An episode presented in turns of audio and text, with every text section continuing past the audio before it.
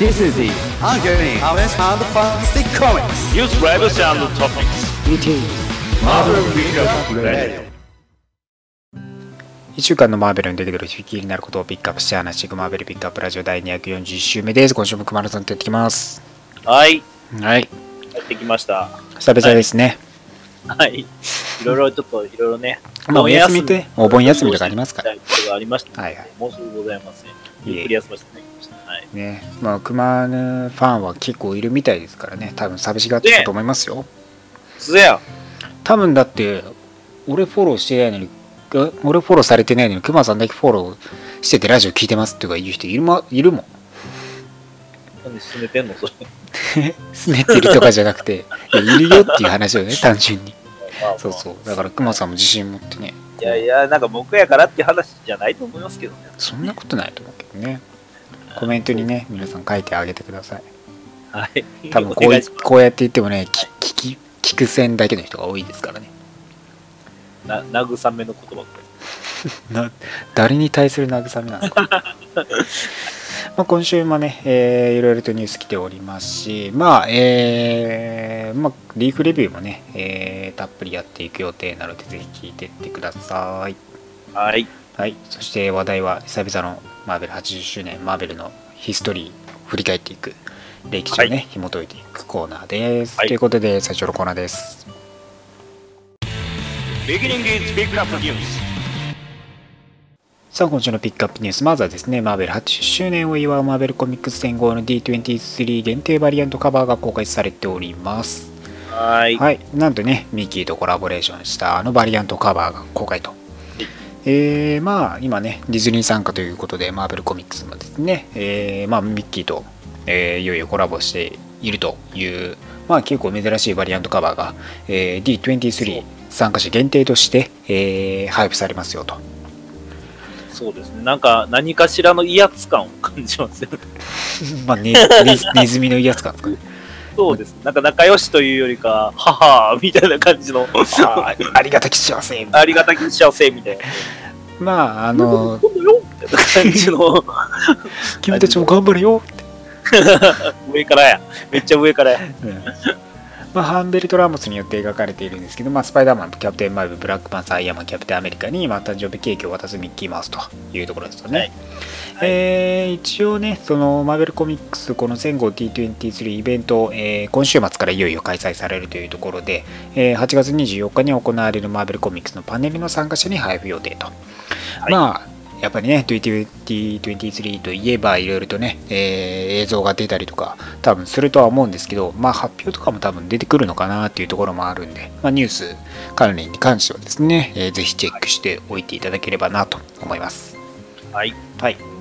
えーそしてマーベルは次なる偉大なヒースーパーヒーローチーム、ドッグジャスティスザ・ J チームを発表しております。はい。はい。臭い、きな臭いな。えーいよいよですね、えーアベンジャーズやディフェンダーズに並ぶあの次なる偉大なスーパーヒーローチームとして、ドッグジャスティスザ・ J チームを発表と。はい。えーこのタイトルを見たときに一瞬思ったのがですね、D の C でややってるジャスティスリーグかなと思ったらですね、全然違うコミックだったと。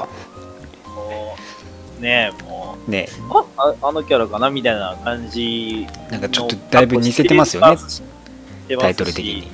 なんだったらチーム名がダサすぎて、え J チーム何やねんっ ね。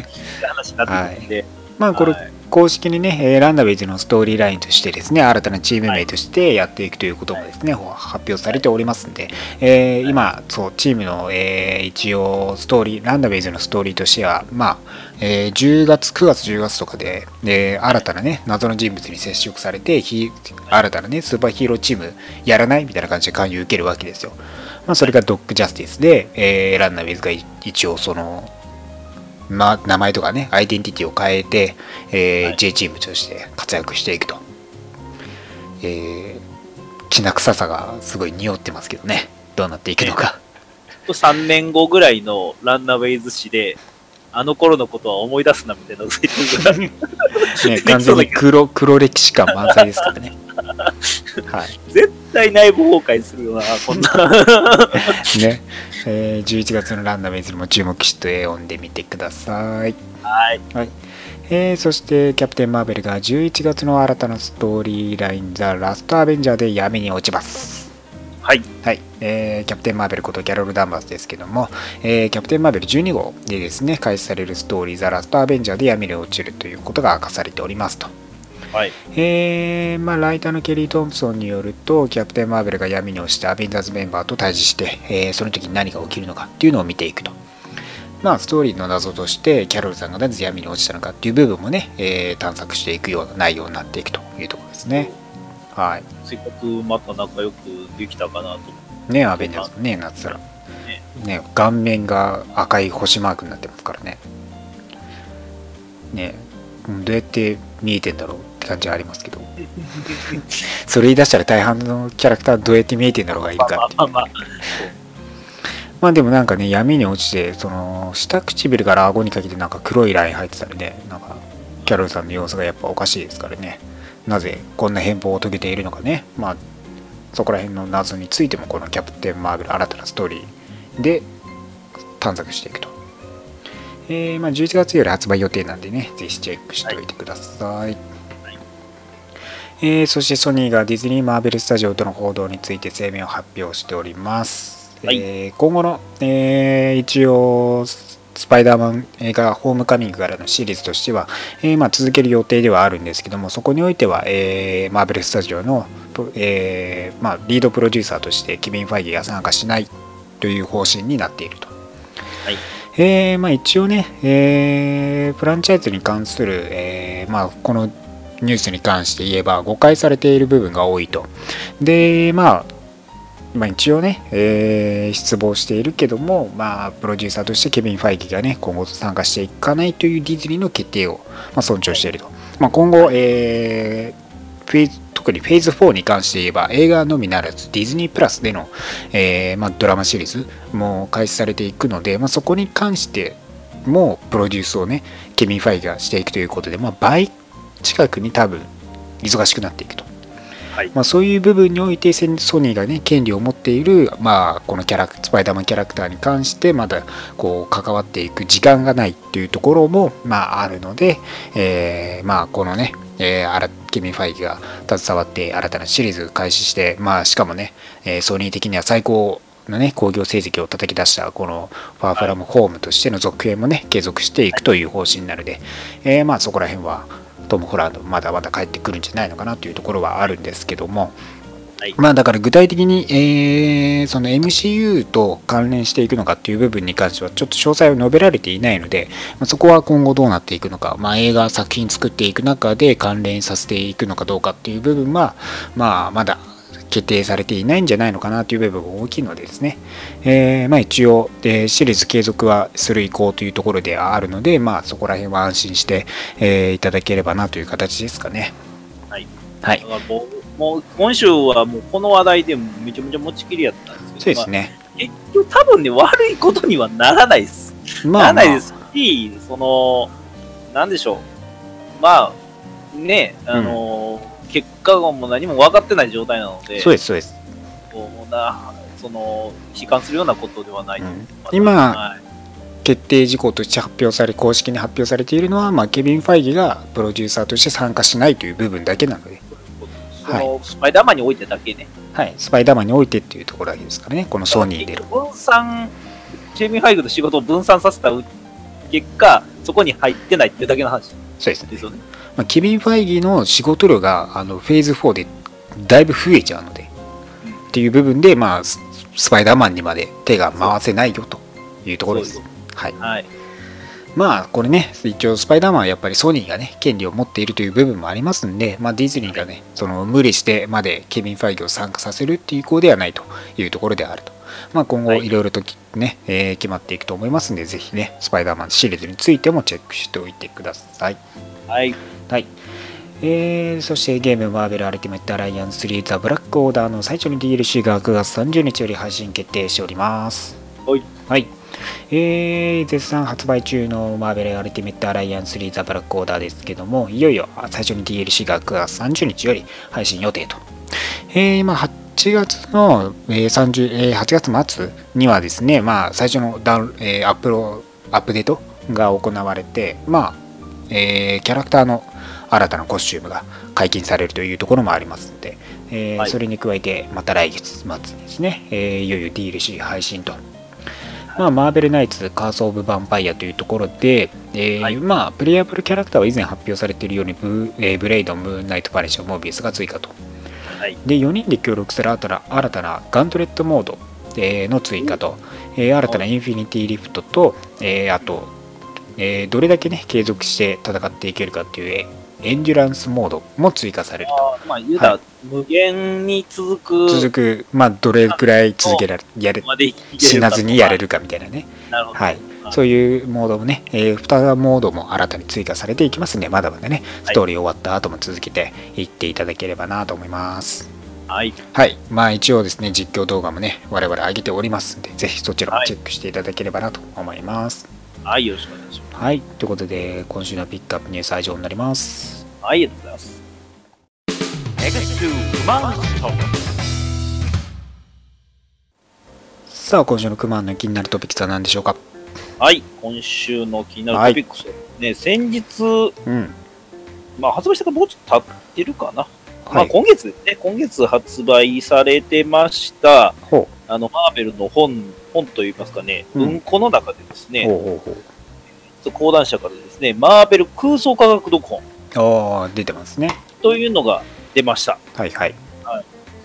まあこれはまあもちろん、その、海外では出てるものではなくて、日本独自の、まあ、空想科学読本って、まあ、聞いたことあるはる人はそうですね読んだことあるとは思うんですけど、柳田理香先生という方が、えー、まあ、物理学であったり科学の力で、えー、まあ、ヒーローであったりっていうのを、漫画のキャラクターであったり、うんえー特撮のキャラクターであったりっていうのを紐解いていく、まあ、あの面白おかしく、そうバカにする意味じゃないですけれども、はい科学的に見たら、これはどうなのみたいなとまあ、ころを、現実世界でね、起きた場合みたいな感じですね。っていうのを面白おかしく書くっていう本のマーベル版が出ましした。っていうところです。はい。うーんとね、よ全部読んだんですけど、ほあの、面白いですね。やっぱりね、このシリーズはね。う。ね、面白いですよね。ほんまに面白いですね。うんあのーまあ、ありえないことがやったら起こられ、起こってるんですよね。まあ、そりゃそうですよね。もちろんね、非科学的なうんものですから、SF であったりとか、そうです。もちろん漫画、コミックスっていうのはそういうものなので、うんえー、まあ何個かちょっと正解していこうかなっていうところなんですけれども、えー、まずキャプテン、まあこれキャラクターごとにちょっと項目が分かれてまして、キャプテンアメリカの項目なんですけれども、まあ、いろいろあるでしょそうです。キャプテンアメリカはね、言うたらまあ、えー、筋力的なものを言うとですね、う。はい実。際計算したところ、その力っていうのが、はい。常人の6.8倍。力で動いてるらしいんですよね。ほじゃあ6.8倍の力を出せる人間って、う。うん。どういうことやと思う？なるそうなると、どういう弊害が出ると思います？多分、アドレナリンとかバリ、ドバドバで、あまあ、それもあるんかもしれないですね。もうなんか言もう、ね、言うたら、6.8倍の力を出すためには、6.8倍のエネルギーを消費するわけなんですよ。そうですね。だから、常人より6.8倍、たご飯を食べないといけないんですよ。言うたら、えっ、とね、キャプテンアメリカはね。えーね、えー1日21食食べないといけません。ほうほうほうほはい。で、同時に、えー代謝もその分、えー起こるので、うん汗も6.8倍かきます。お風呂に7回入りましょう。あう。はい。えー睡眠時間がもし7時間だとしたら、あ、はい。えっ、と、1食食べるとすると、うんえー49分おきに起きて、ご飯を食べないといけません。はい。いや、一回のうちに量増やしちゃダメなんですかね。いや、まあまあ、人間の胃の、まあ人間サイズ、あーまあまあまあまあ。人間サイズですけど、そこら辺はちょっと、まあまああれかもしれない。胃を大きくすることは難しいかもしれない。っていうところですよ。あの、ソネソネさんぐらい膨らめばいいんじゃないですか。そういうことですね。はいうんまあ、そうなればいいんですけど、まあまあ、常人として、あくまで常人として考えたところ、うんね。はい。っていうのを食べなきゃいけないとかいう、そういうことを書いてるわけです。これまあ一例でなるほどね。はい。あとは、例えば、まあ、クイックシルバーありますよね。ああクイックシルバーもね、まあ言うたら、キャプテンアメリカどころじゃなく動くわけですよ。そうですね。はい。実超スピ際、マッハードですからね10ぐらい出てるらしいんです。どうも。計算すると。マッハ10。マッハ10。ほう。もちろん空気抵抗とかバリバリ受けるんですけれども、さっきも言ったように、エネルギーがその分いるわけですよ。うんうん。じゃあ、マッハ10で動く時のエネルギーってどのぐらいかって言ったら、はい。えー1秒あたりに300万キロカロリー必要だし1 秒あたりに？そうですね。もう、あの、1秒間で、えー脂肪が330キロ消費するらしいです。1秒間に330キロ？はい。もう動き出したと途端に急激に痩せ細って消えるらしい。それ面白いあ。の体験と。それ面白いわ。で、ちなみに、その、さっきも言いましたけれども、動くってことは、はい。動くスピで動くってことは、はい。えー空気抵抗が発生しますよね。うんってことは摩擦熱が発生するんで、はいはい。えーえーね、えー気温が15度の時ですね、えー体比がですね、えーほう5300度まで上がるらしいです。それに耐えれている体と、ああ、まずいですよね。そういうことになる。うんうんうん。はいクイックシルバーはこういう話。であと、スパイダーマンですね。はいはい。スパイダーマン、あのーもちろん、あのー雲糸でそうですね。弓飛ぶわけですよ。うんうん。あのスピードって、その、振り子の力でうん。進んでいるわけで、えー正直その振り子の力ってやっぱ高さが必要になっってくる、ニューヨークはだから高い建物が多いんで、そうですね。正直その、まあ映画とかでも出てましたけれども、うん。高い建物がないと走れない。うんニューヨークやったら、まあ大体、その高さから考えたら、まあうん速い時には115キロぐらいで走れる。なんですけれども、もし東京の練馬区で走ったら28キロしか出ないらしいんですよ。う。ああ、東京って意外と高い建物と、その、まばらですもんね。低いのがあったりして。場所によるんですけれども、練馬区やったら28キロ。あんまりね、その、ぎっちぎちにね、高い建物だらけっていうわけじゃないですもんね。そうですね。はい。うんうんうん。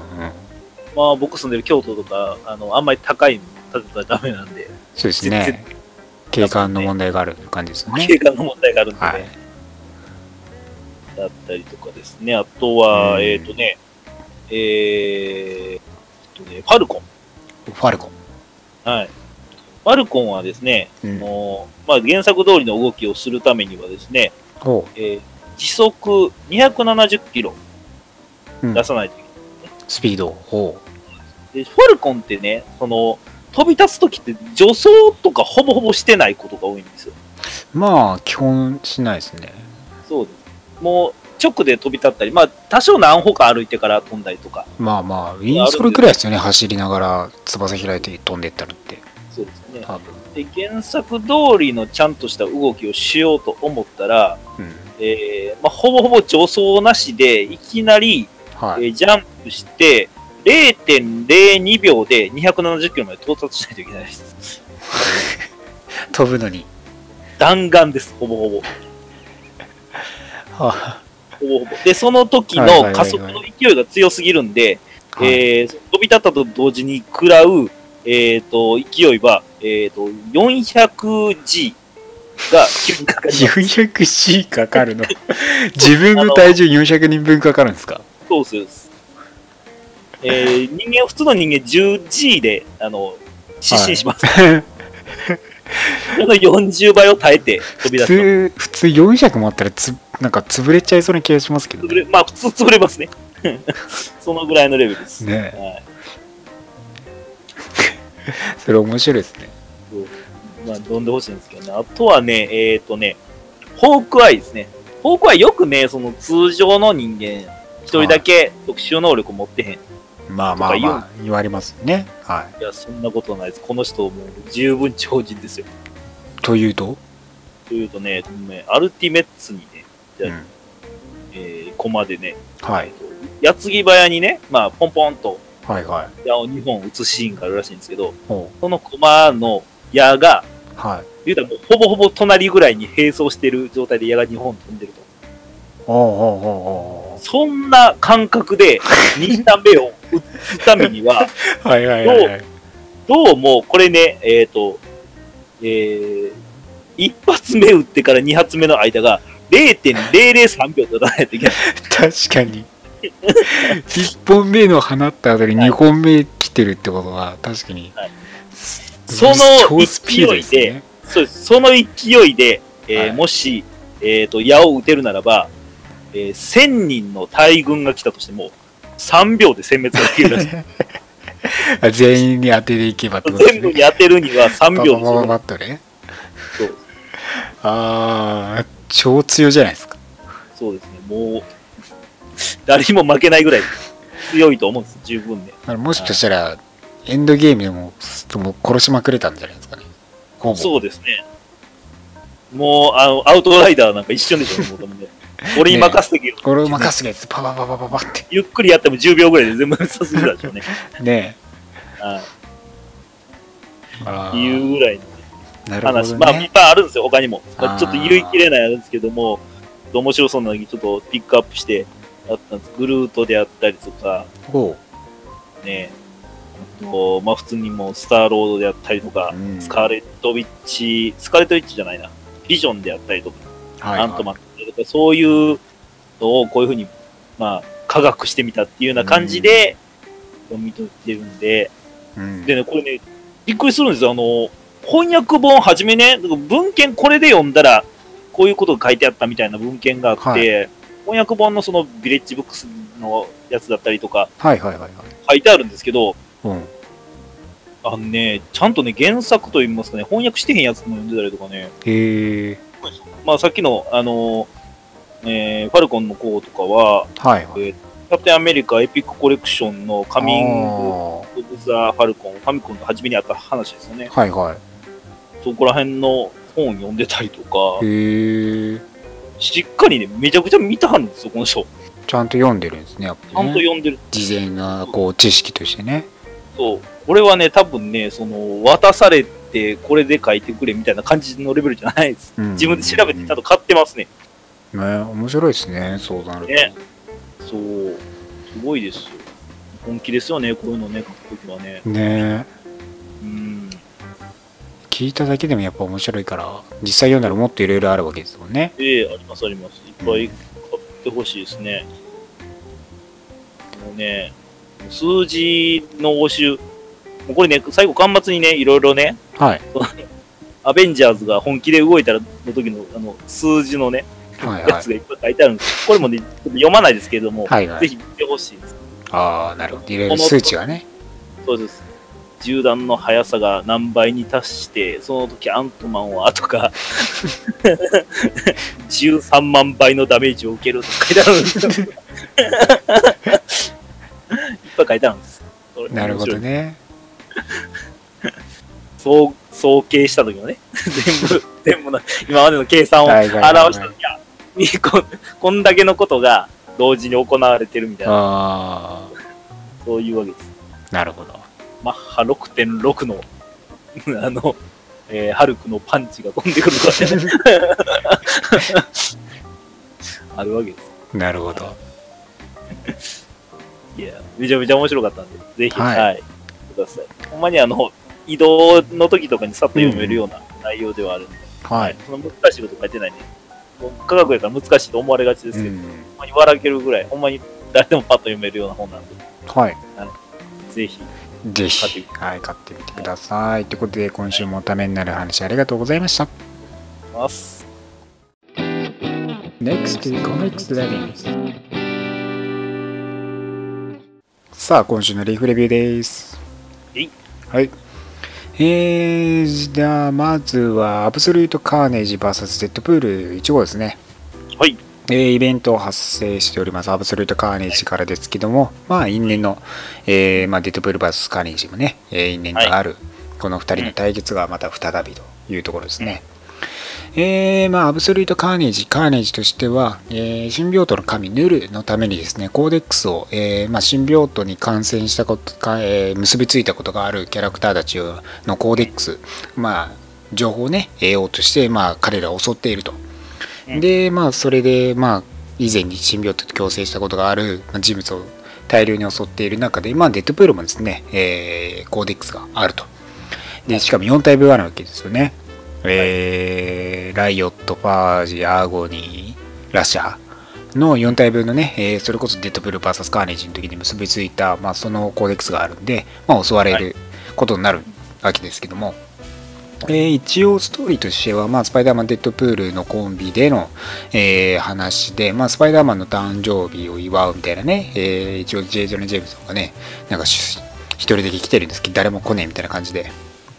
で、まあ一応その、招待状的な感じで、まああの、その場所がね、わかるんですけど、まあデッドプールもそこに行こうと。はい。で、まあ落ちてたプレゼントですね、まあラライノが持ってたなんかプレゼント箱なんですけどね、ライオットパーカーが入ってて、それ着ていくんですけど、はい。まあその行った先にはですねなんかね人っ気なくてでなんか不愛想な反応がない受付をスルーしながら一人でデッドブルが入っていってみたいな感じで、えー行くんですけどまあそこはもちろんですね、えーカーネージだらけなわけですよね。はい。まあということで、えーまあ、カーネージとのデッドブルの戦いになってね、大量にね、まあ、カーネージの支配下に置かれている人物たちがいて、みたいな感じでデッドプールに逃げるんですけどもね、カーネージ的にはね、あのデッドプールはユニコーンらしいですからね。彼にお、彼に、あの、カーネージ的にはデッドプールはね、ユニコーンみたいですからね。あの、なんかまあ、4体分のね、そのコーデックスがあるんでね、もうね、ユニコーンみたいな、あ あ、まあまあ、そんぐらい魅力的なもの。魅力的なものだと。はいカージン氏からしたらデッドプールはもう、ユニコーンですっていう感じで、あの、ライナーのパーカー着ながら家燃やして立ち去っていくデッドプールさんですね。まあまだね、これミニシリーズなんでね、続いていきますので、ぜひ、この2人の対決見ていってください。はい。えー、そしてゴーストスパイダー1号ですね。えー、まあ、えースパイダーグエンとしての、えーシソロシリーズが開始されているわけですけども、えーまあ、一応アース6号での、えーまあ、生活から一その学校をですねアース616で、えーまあ、自分自身をね、えー教育とかの、まあ、勉学にね励もうと。でアース6号ではなくて616で、えーまあね他にもねそのスパイダーマンピーター・パーカーとかマイルス君がいる中で一応この新たにね改善していこうと。グエン自身がね生活を改善していこうというところでまあこっちの正世界での、えー学校に行こうと。で、まあ、ピーター・パーカーがね仲介役として入ってきててまあ United State えー Empire State が University かまあいつものねあの出身校ですよ。ピーターの。はい。にまあい入学するためにっていうんで手続きのためにねピーターと一緒に行ってみたいな感じで面接受けてみたいな感じでまああって。でまあアーツ6号からのね、えー脅威もあるし、まあ、スパイダーマンとピーターとね一緒にあの巨大なネズミ倒し退治してみたいな感じでこのアーツ616での生活もこうね有意義ないい感じの雰囲気漂わせているんですけどこの、まあ Empire State University で一応入学が、えーできますよというところで、まあ、また後日話そうということになってね、えールンルンで歩いていく中である男とぶつかってねしまうと。うん。もちろんその人物はねアース6号でもいるあのマイルズ・ウォーレン。おジャッカルですよ。はいはいはいはい。また来ました厄介ね。なやつが、はい。出てきましたよというところでね、はい。終わってますんで今後ジャッカルさんがまたグエンを狙って暗躍し始めるぞという展開になっております。いややなねえーいい感じのアース66でのね学園せ学校生活もね開始できそうという矢先にジャッカルさんが現れたと、一番めんどくさいですはい、またクローン作られてしまうという流れが発生するね。のがね目に見えてますから目に見えてますはいね。まあ、ゴーストライダーも、えーゴーストスパイダーもね、今週から始まってますんで、ぜひチェックしていってください。はい。宮沢武先生ですからね。はい、そうです、そうです。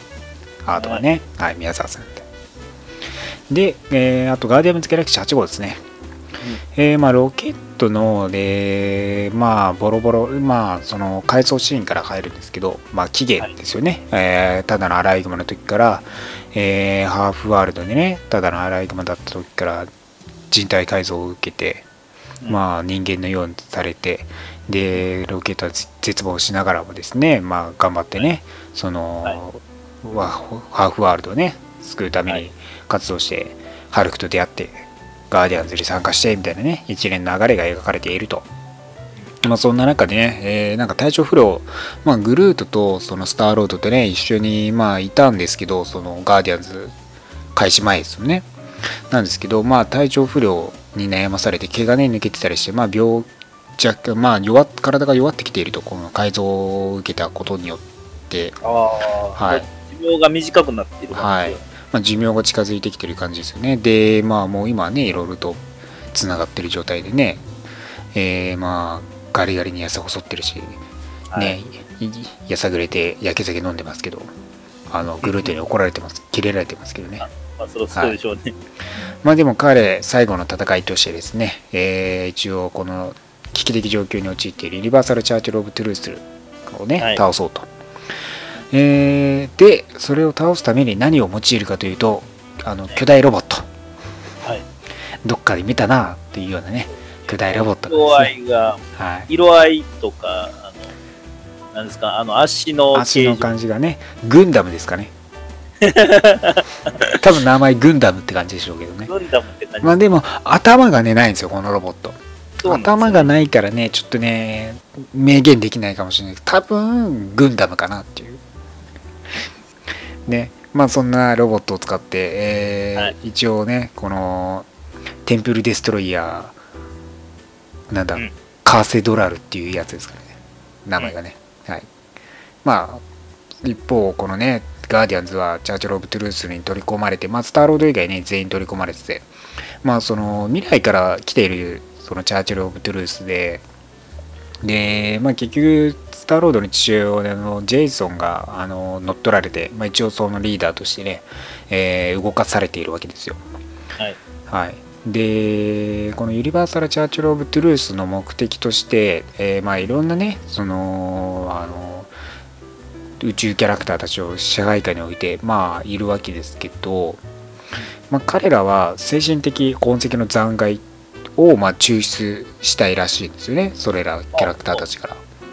記憶を取りたいというはい、まあそんな感じな、な、まあ詳しくは分かんない、まだ分かんないですけど、死を殺す助けをしたいようで、で、それらを、まあ、その、まあ、精神的な、まあ、魂的な部分を抽出して、まあ、新たに、こう、キャラクターをね、ある人物を生き返らせようとしてるんですよ、それらを使って。はい。まあ、それが、あの、コクーンですよ、やっぱり。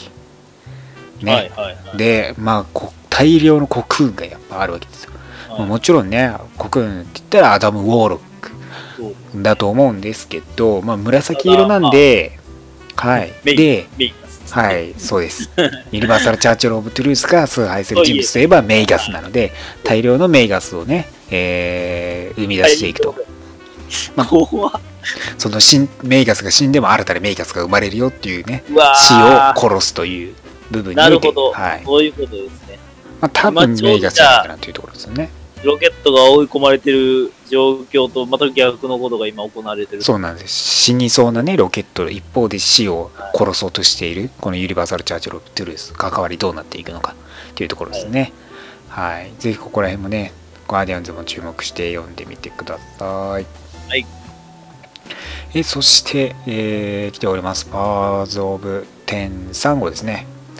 えー一応 X メンシリーズとしてジョナサン・ヒックマンがやってるハウス・オブ X と、そしてパワーズ・オブ10シリーズですね、関連しておりまして、今回3号というところで、えー事前情報として、まあ、パワーズ・オブ10に関しては、えーその10に、まあ、10なんでね、10に関する、えーまあ、この X、プロフェッサー X の、えー10年ごとの期限、まあ、きあの10年ごとに関する年代をですね、まあ、追っていくんですけど、まあ、10の0乗で1、1年目で、まあ、ドリームとして、まあ、プロフェッサー X で描く夢の部分。で、10の1乗で10年目、えー現在ですね、えー、生世界でね、今、現在を、まあ、描いていくというところで、はい。クラコアを使って、まあ、えー一応ミュータントの国をね、えー生み出しているとでクラコアを使ってまあミュータントに、えー、いろいろとね、えー、支援を与えていてまあそれを使って、えー一応独立国として認めさせようとしている状況で、はい。で今、えーその後天の二乗で100年目ですよね、まあ、そこでは、まあえーウォーと呼ばれている戦争が起きていて、まあ、ミュータントと、えー機械、まあ、人間ををですね凌駕した機械が、まあ、ニムロットが世界をね征服しようしている状態で、まあ、そこでのミュータントとの戦いが起きていると。で、はい自由の三条で1000年後、まあ、その戦争ですら、もう過去の900年前の過去になっているような状態で、まあ、いろいろとね、未来の情報、えー過去の情報を集約されているような場所があると。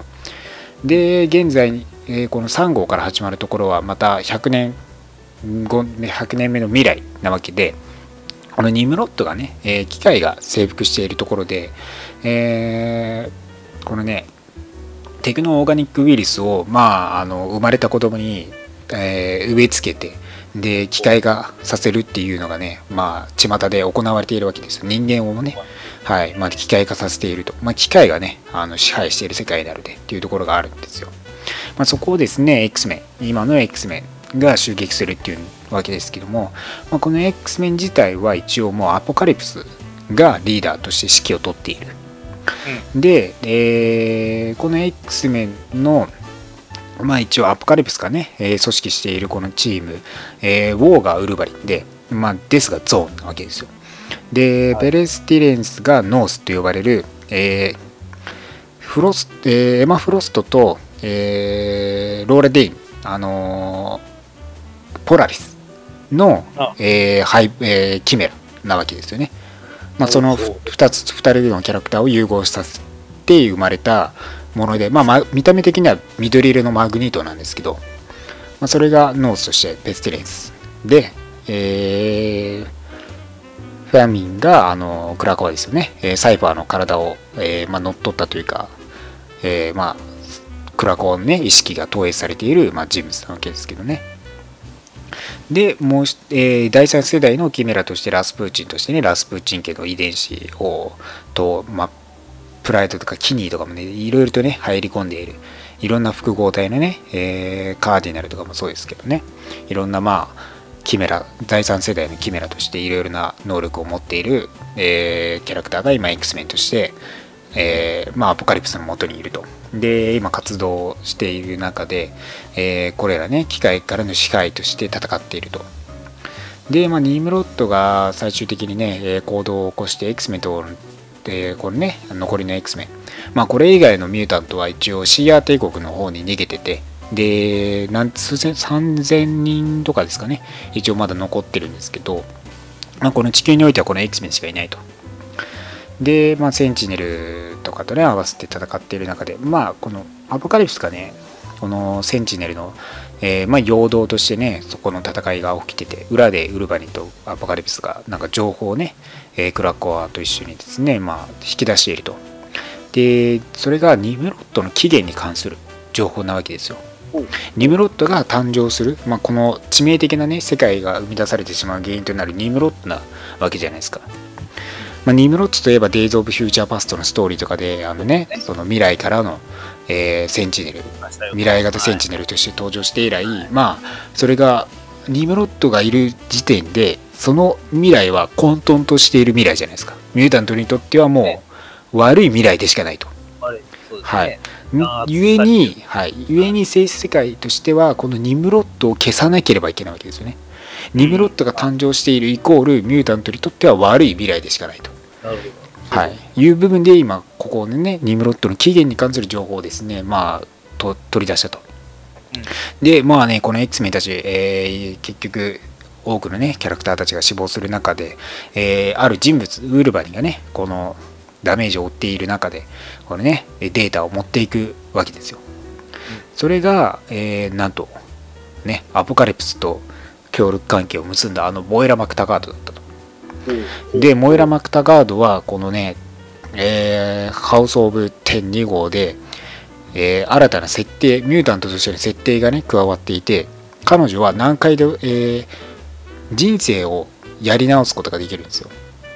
死んだら、13, 13歳ミュータント能力を発動した13歳の時にリセットして戻されるんですよねその記憶を保ちつつで。性世界においては10回目のはい人生なわけですよ。でその情報を一応プロフェッサーに与えた与えてでこの天の0乗1年目の時にプロフェッサーに与えてマグニートと協力関係を結んだら結んだんですねプロフェッサーは。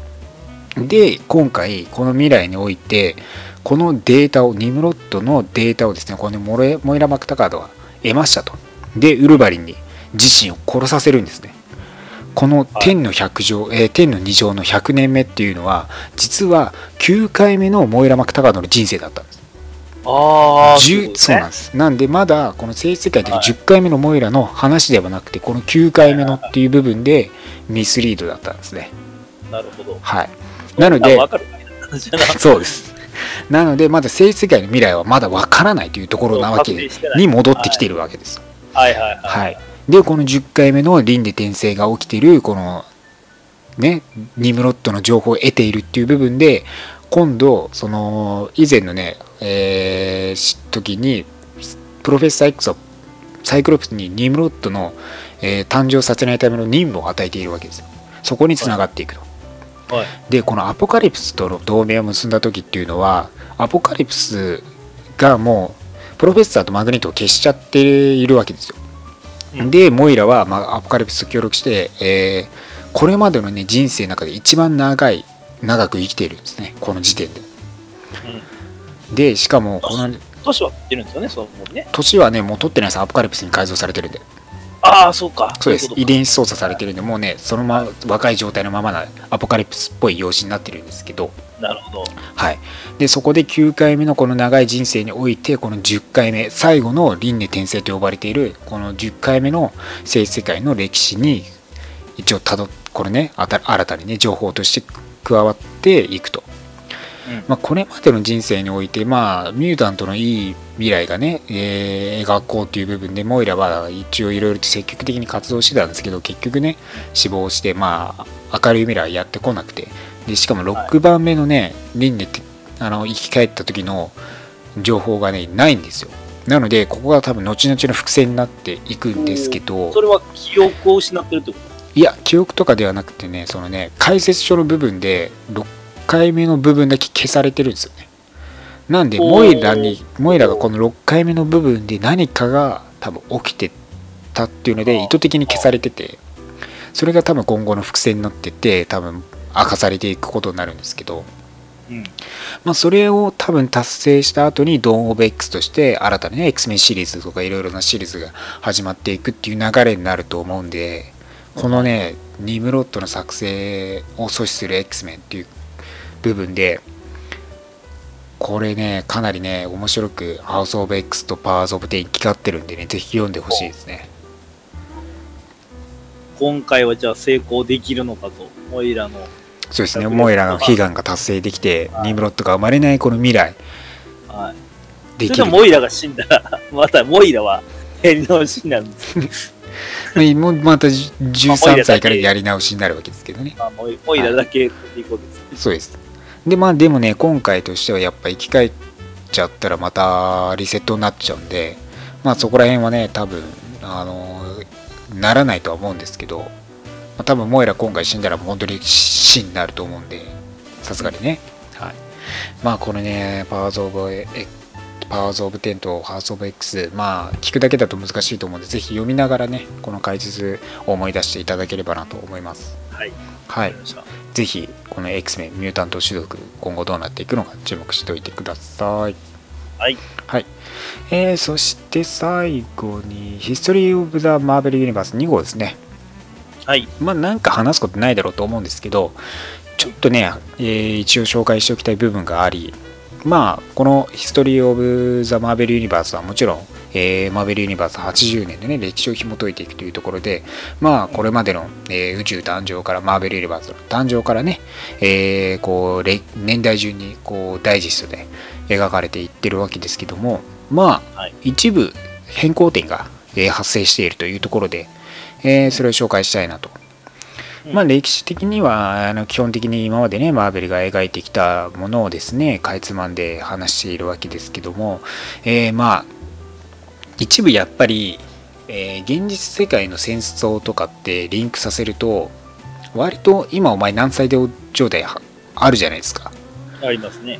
はい、もう普通その戦争参加したらお前うんもう4 5 5 60歳くらいのおおじいちゃんじゃねえみたいなおっさんじゃねえみたいな、まあ、レベルもあり、まあ、そういうのは一応キャプテンアメリカとかそのニック・フューリーとかだとインフィニティ・フォーミュラとかスーパーソルジャー血清でね、えー一応若さ保ってますよみたいな感じはあるんですけど、はいまあ、でも一般人もいるじゃないですか。はいまあ。そういう部分の、えー答えとして新たな、まあ、架空の戦争を持ち込むと、まあ、ベトナム戦争を、まあ、違う戦争に置き換えてるんですね今回、ああ、なるほど。はい。でベトナム戦争とかに参加したらもう4 5 0とかね普通言ってるだろうっていう、はい、キャラクターもいるわけで、まあ、そういう部分ではパニッシャーとかですね、えーローディとかがガイドするわけで、まあ、それが一応その新婚紛争っていう、えーまあ、架空のね戦争に置き換えられていると、まあ、その新婚っていうのは、まあ、結構昔からあるその架空の、えー中央アジアに位置する国なんですけど、はい。それもそれもアベンジャーズ18号とかに初登場している、まあ、だいぶ古くからある国のはい。紛争がありましたよっていうんで、まあ、ほぼ見た目的にはベトナム戦争なんですけど、まあ、それに置き換えて、まあ、架空の戦争としてえー置き換えていて、はい。まあ、そこら辺の年代とか年齢的には、えー一応、ね、答えとして、まあ、違う紛争を置き換えることで問題をね解消しているという形ですね。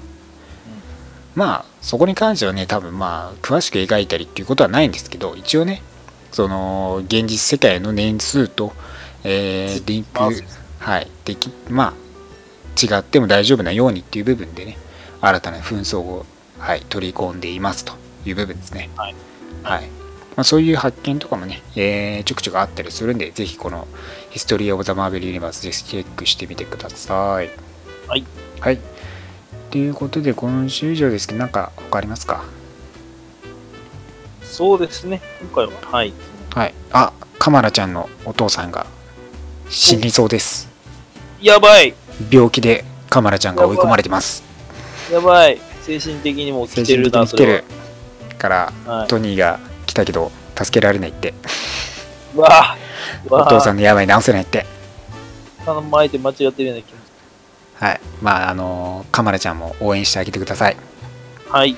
はいまあ、来週はですね、アブソルートカーネージ本編来てますし、えーあと、そうですね、えーあのースーパーログザも参加しているマーベルズ、えーマーベルモンスター1号も発売されていきますんでね、ぜひそこら辺もチェックしてください。はい。はい、ということで、今週のリーフレビューは以上になります。ありがとうございます。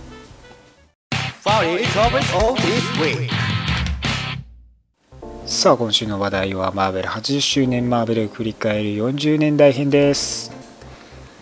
はい、ということで、30年代からね、結構時間経っちゃいましたけど、はい。えー今回40年代を振り返っていきますということで、うん。えー一応30年代としてはマーベルコミックス1号がね、えー発売されてそれが1939年ですけど、まあそこからヒューマントーチネーマーが生まれて40年代に向かっていくよというところですね。ここからが動き出したとして。はい。まあもちろんね40年代で一番重要な部分といえばキャプテンアメリカ1号、えーキャプテンアメリカコミックス1号ですね。はい。はい、が1941年3月に発売されてなんと売り上げもほぼ100万部をね突破するという大ヒットのコミックになったと。そんな売れたんですね。まあ、プロパガンダですね。結局そうなんですよね。まあヒトラーにねパンチするあの有名なねコミック、はい。カバーですけどまあそこに関して、えー一応タイムリーコミックスとしてね発売されてましたと、でまあバッキーとかも初登場しててでまあこっからいろんなねヒーローがねあの登場してくるんですよ。まあもちろんみんな大好きウィザーとかねミス・アメリカとかはい。デストロイヤーとか、はいまあ最初のビジョンとかですねあの今のビジョンじゃないですよ全然違いますよ、はいとかあとエンジェルとかね。あのおっさんですけどねはい。ヒゲのおっさんですね。ヒゲのおっさんですけどね。まあそういうキャラクターたちがね、登場してきてるんですよね。はいえーまあ、キャプテンアメリカに関しては、やっぱり、その、第二次世界大戦っていう部分もね、あるんで、えーまあ、誕生描かれてて、発売されて、ヒットを飛ばして、で、まあ、そこからいろんな、まあ、ヒーローキャラクターをね、登場させるっていうんで、まあね、その、今にも使われているようなキャラクターの、まあ、名前が割と出てくるんですけど、まあでも全然ね、やっぱり、その、違うんですよね。今の、そのキャラクターたちとは。そうですね、もう今、もうその時はやっぱり、そこまで深みのないという、言ったら悪いんですけれども、作られたばかりで、ですあまりね。固定されてないような曲なんですかね。そう、だからまあ、今にもね、使われているような名前のキャラクター結構いるんですけど、まあ、ブラックウィドウとかもそうなんですけど、まあ、悪魔とサタンによって力を与えられた、まあ、ね、人物なんですけど、初めは。全然違うキャラクターですからね、ほんとね。えーはい。まあ、ブレイジングスカルとかもいますけどね。あそうそう。あとね、まあ、バッキーもそうだし、まあ、ミス・アメリカに関しては、あれかな。あのー今だとやっぱり、あのー別世界から来たヤンエペとかにね、あのー参加してるアメリカ・チャベスの感じはありますけど、まあ、全然違うキャラクターだったりしますからね。うん。だって、なんか、この時のミス・アメリカは普通にキャキャプテンアメリカの盾みたいなのを服にね、描かれててって感じですからね。まあそうですよね。完全にアメリカの格好してます。そう女性のためのって感じありますからね。はいそう。まあ、ビジョン、ビジョンはね、あのー全然、その、見た目違くて、あのーまあ、み緑、まあ、緑のコスチュームっていう部分では、まあ、若干似てはいますけど、もっとエイリアンっぽい見た目してますよね。僕もちょっと顔が思い出すね。一応ね、黄緑色のね、頭のね、しててね、一応マントかぶっててね、まあ、緑のコスチュームは一応ビジョン、今でのビジョンにも通じる部分あるんですけど、全然違うキャラクターですからね。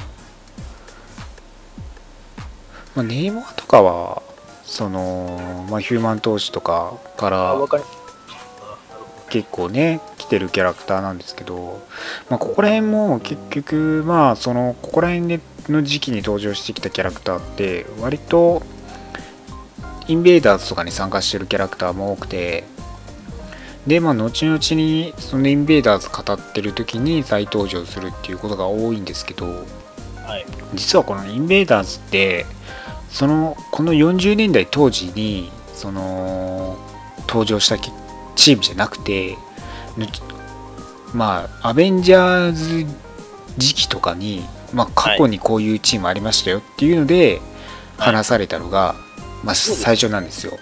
そうですよね。あれもう、だから僕も一回調べたことあって、はい出てんねやろって調べても全然出てこなかったんで、そういうことですけどね。そうなんです。で、まあ、チームはね、その当時あったんですよ、実は。その、まあ、キャプテンアメリカ、ネイマー、ヒューマン投資が参加しているキャラクターがあって、その、オールウィナーズスクワットっていう、まあ、チームがあった第二次世界その対戦時の終わり頃とかにねその出てきたチームがあったんですよ、まあ、インベーダーズの前身みたいな感じなんですけど、メンツ的には、まあ、それがあのね当時は 2, 2号くらいしか出てこないんですよね。オールウィナーズコミックスっていうそのコミックシリーズではい。で19号とか19号とあともう1号21号かとかにしか出てこなかったそのチームがあって、まあ、見た目的にはほぼインベーダーズなんですけどあれですかね、DC のなんかオオールスターコミックスみたいな感じですか。まあそんな感じですかね。ね。そう。でまあそこでまあほぼメンツはインベインベーダーズと同じ感じでんですけど一応ねそのインベーダーズはまあ後々後々にねそのこの第二次世界大戦中にチームを組んで活躍しましたよみたいな感じで、まあ、40年とかから多分始まっていくのかなあの関わりとしては。なんで一応このオールウィナーズスクワットを考えるとインベーダーズの方が先に作られててその後のオールウィナーズスクワットとして活躍しててみたいな年代順になっちゃうんですよね。オールナーズスクワットは今も設定生きてるんですかね実はなかったとかいうことになってませんかね？大丈夫ですかね？一応ね そのね10年前の70周年記念の時に最後に登場してて。ああ、じゃはあ、え、じゃあ現役で、じゃあ、存続してると？い 一応オールウィナーズコミックス70周年そのマーベル70周年記念として発売してますから。はいはい。はい。一応設定はまだ生きてる。10年前には生きてました。ははこまあこの80周年では特に触れないんじゃないですかねまあまあまあまあ、触れるようなものじゃないかなと思います。まあまあまあでもねそうね一応そういう時がありましたよっていうのはね描かれてるんでまあほぼねインベーダーズみたいなもんなんですけどねまあ名前的にもちょっとねそのね微妙な部分あるじゃないですか そうですね。今、今のネーミングセンスじゃないですからね。そうそうだからまあねインベまあ後々にインベーダーズっていうのをね、えー一応作られてっていう部分があるんでまあそこに関してはねその一応アベンジャーズ時期においおい話されていたものとは別の実はチームがありましたよっていう部分認識しといてもらえればいいのかなと思いますね。まあ40年代のコミックに関してはまあ、結構、うんまあ、第二次世界大戦時の影響が割と大きかった感じもあって、まあ、そこでスタンリーも編集長、まあ、編集長的な部分にも就任したりしてますからね。あの時期。うん大変な時期ですよ。まあ、だからそうですね、兵役とかもあったりしてね、ね、いろいろと大変な時期ですよね、やっぱね。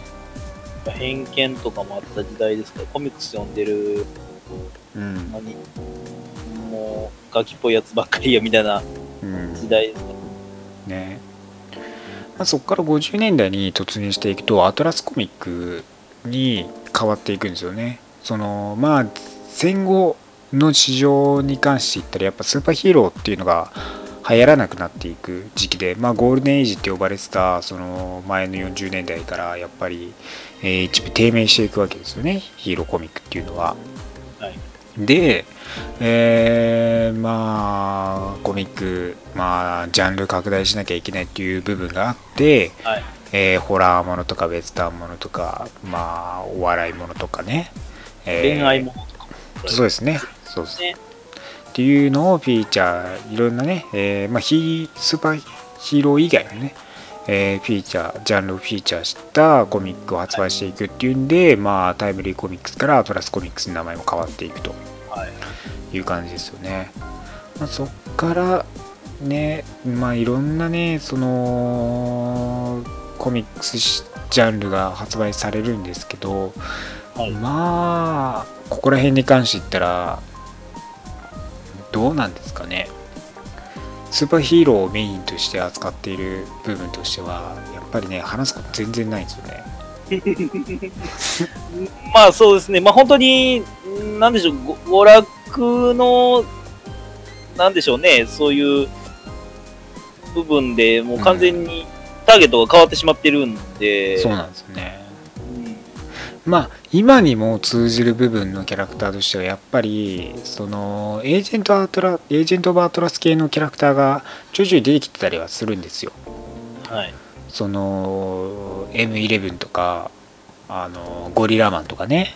はいはい。もいるわけですけどまあマーベルボーイとかもいる出てきてるかな。そこら辺。まあ1950年とかかマーベルボーイも。だからここら辺のキャラクターの設定ってある意味エージェント・オブ・アトラスに一応用いられるようなキャラクターが多くてまあだから、まあ、ジミー・ユーもそうですよね。ジミー・ユーもとここら辺で登場してイエロークロードでね話とかも出てくるし、まあ、そういう意味ではなんかね面白いんですよね。そのちょっとエージェント・オブ・アトラスってなんか独特な雰囲気あるじゃないですか。はい。それをこう年代的に考えたらなんかああそういう雰囲気の時代のキャラクター扱ってるシリーズになるんだなっていうのがあってまだから今のねそのアトラス系とはだいぶねあの色合いが違うんですけど、まあ、オリジナルのエージェント・バトラスって言ったらそのいろんなスーパーヒーローが大変な時期に登場してきたキャラクターたちが頑張ってる、まあ、それこそだからそれまでその他のヒーローチームでやっぱり違うような雰囲気が漂っているなんか独特なねキャラクターたちが集っているチームっていうのを目線で見るとまた違った見方できるなって思うんですよね。まあそうですね。まあその後の60年代の方に行ったらまままたねいろいろと時代が変わっていくんですけどまあ50年代、まあ、40年代のピーク超えて50年代はやっぱり一番低迷時期になってきてる部分だなと思いますよね。まあだからアトラスコミックスっていう、えーまあ、名前の部分その作品としてはなかなかね残ってあんまりこうね今にも通じるようなっていう部分で言ったらエージェント・オブ・アトラス系しかない感じなんですけどね見てたらあれですね、パッツィ・ウォーカー40年ああそうそうジャンル的にそうですね。恋愛っていうか代恋愛ものの、女女の子向けのっていうでね。出てますよね。ね、まあゴールデンエイジからのやっぱりこう全盛期から全盛期とこの50年代っていうギャップは結構やっぱ激しいですよね。やっぱコミックス的にも苦労してた時期ではないですかね。そうですね。うんもう言うたらもう過激なものの方が売れる時代やった。まあちょっとね違うようなっていう部分の方がやっぱ売れますよね今もなんかマーベル的に言ったらホラー調のコミックの方が売れてる感じありますよねうん、そうですね。イモータルとかもそうですしそうだからまあ若干まあ今もスーパーヒーローに飽きちょちょっと普通のスーパーヒーローコミックスって売れて売れないのかなっていう雰囲気があるかららひねらないとっていう部分ありますよね。ただなんか中途半端にひねってるやつは売れてないと思うんですそうよね。確かに。ひねり切らないとね。ビジョンとかもそうですけどね。それかもう、人のことをほんまにまっすぐな話作ってもいいかもしれない。ね、本当になんか綺麗な、クラシックな話やるのも面白い。一話完結でこうずっと続けていくみたいなうん伝統的なのやっても、まあ、いこれだけ手に取っても分かるよみたいな話も欲しいかなとは僕は。そうですね。まあ、だからこの、うん、50年代にかけてはやっぱり、スーパーヒーローものが全然出てないですよね。その54年から、そのキャプテンアメリカの76、78号とかは、まあ、出てるけど、本当にちょっとだけの復活ぐらいなレベルで、でしかもこの頃ねそのバッキーがね後々違うキャラクターとかねそのこの時のキャプテンアメリカとバッキー違う中身なんですよね。そうですね。そうそう。ね。あのー、あれは何のコミックっけ？エソブああはいはいはい。ぐらいで、それが語られた感じですね。まあねいろいろとね設定変更とかもあってねあの頃はちょっとキャプテンアメリカ的にどうなの？みたいな部分があったりしてね、えー変えられてはいますけど。はい。そうそうだからそういうことを考えるとこの時期のある意味コミックスって信用できない部分があったりして。そうですね。まあ、まあ、それこそ、その、あれですけど、時代によって設定が変わっていくっていうところのね。話が、まあ、リーフルデビューとかもありましたけれども、そうそう。そういうことですよね。そうマーベルボーイに関してはだって2号しか出てないですからねえ2号的の登場とかありますからね。本当だからねそう235しかもねその大体なんか復活ものは54年とかに復活ものそのヒーローものをやってるんですけど、本当に235で終わってる部分も終わってるものが多くてそれだけ全然出てきてないんだろうなっていうねネイモはもう、それから、あれですもんね、ファンタスティック4出るまでずっと。そうですねこの50年代から多分出てきてないサブマリナーあのシリーズから以降は出てきてないのかな。で記憶喪失でホームレスでしたっけ？にされて再登場ですからね。そうそうそういう感じで、続々と60年代ぐらいの時にそこら辺の奴らが復活していくんですよね。そうなんですよねその流れも面白かったですよね。そうだから50年代そうそう50年代でなんかね消失していったキャラクターがもう60年代で盛大に復活してメインストリームに帰ってくるっていう感じのねそれはその時のまた、年代の時に話したいですね。そのその時はねシルバシルバーエイジはねもうたっぷりとねいろいろとねヒーロー登場してきますからねまあだからね50年代に関しての発売されてるコミックスはね一回見てもらった方が分かりやすいと思いますよ。ほんとね全然ジャンルがいろいろんなジャンルのコミックスが発売されてて。読む読む媒体がもうないので、あれなんですけど、あの、あれ,、うん。あれでア、アンリミテッドで、マーベルアンリミテッドで見ていただければ。